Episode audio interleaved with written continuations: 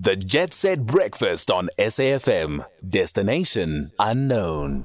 It's 9:23 and often the thing about cookies as well is when you have a cookie and then it's very hard and you just chew away at it.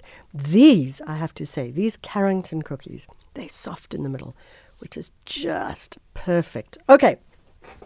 Moving on, it's 9:23 and we are moving to something called the European Film Festival. It starts on the 12th and it's going to run until the 22nd of October and brilliantly it's going to also run in Eswatini and Lesotho. And don't think it's just going to happen in Johannesburg or Cape Town. It's also going to take place in Durban as well. And they've got a great selection of uh, films that are currently going to be part of the European Film Festival. Who's the co director? Magdelene Reddy. She's on the line. Magdelene, thanks so much for joining us. Hi, Michelle. How are you? I'm brilliant. How are you? I'm good, thank you. So, the European Film Festival, it's back again. Many a year it's been with us.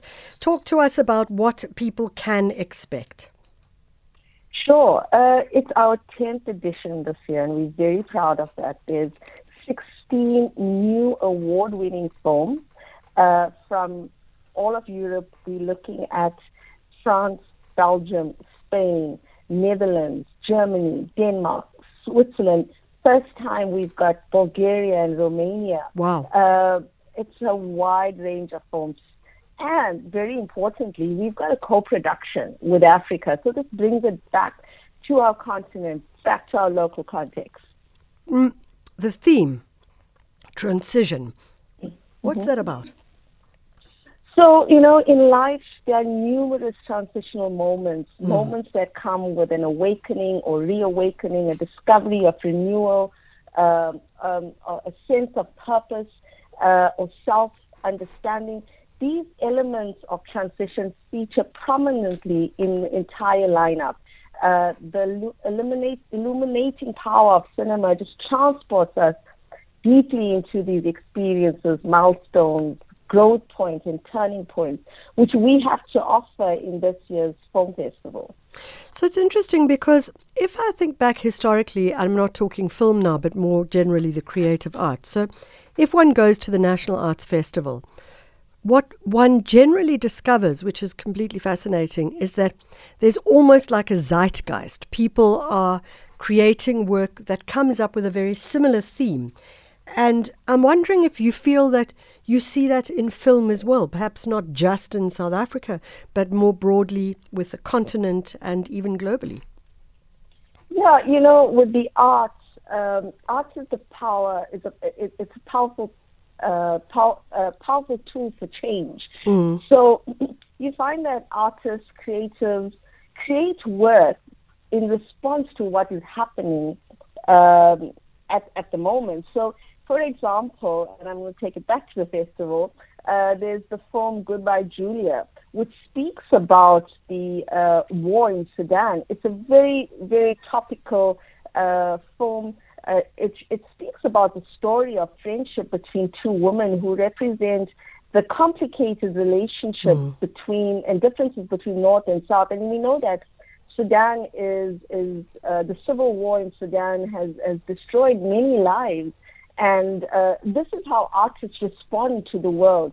They, they take the themes, they take what's happening in our society, present it, and with the hope to make people understand, with the hope that people will respond and people will think about what's happening to our to humanity. Yeah.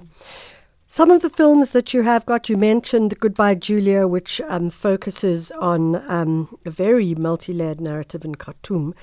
Uh, talk to us about uh, some of the other films that are on offer as well. Sure. Um, the film festival, we focus a lot on award winning films. So, just out of Cannes, we have uh, in, in the film from Italy, excuse me, um, The Eight Mountains, which is set in the breathtaking taking, um, Italian Alps. Mm. It's, a, it's a compelling character driven drama, uh, but it's so gorgeously shot. Uh, this film offers deeply textured glimpse into bonds of friendship, uh, the journey of self-discovery, the relationship between humans and nature. Uh, talking about nature Uh, we have also a can a film from Cannes. Uh, a winner from Cannes last year was the Polish film EO.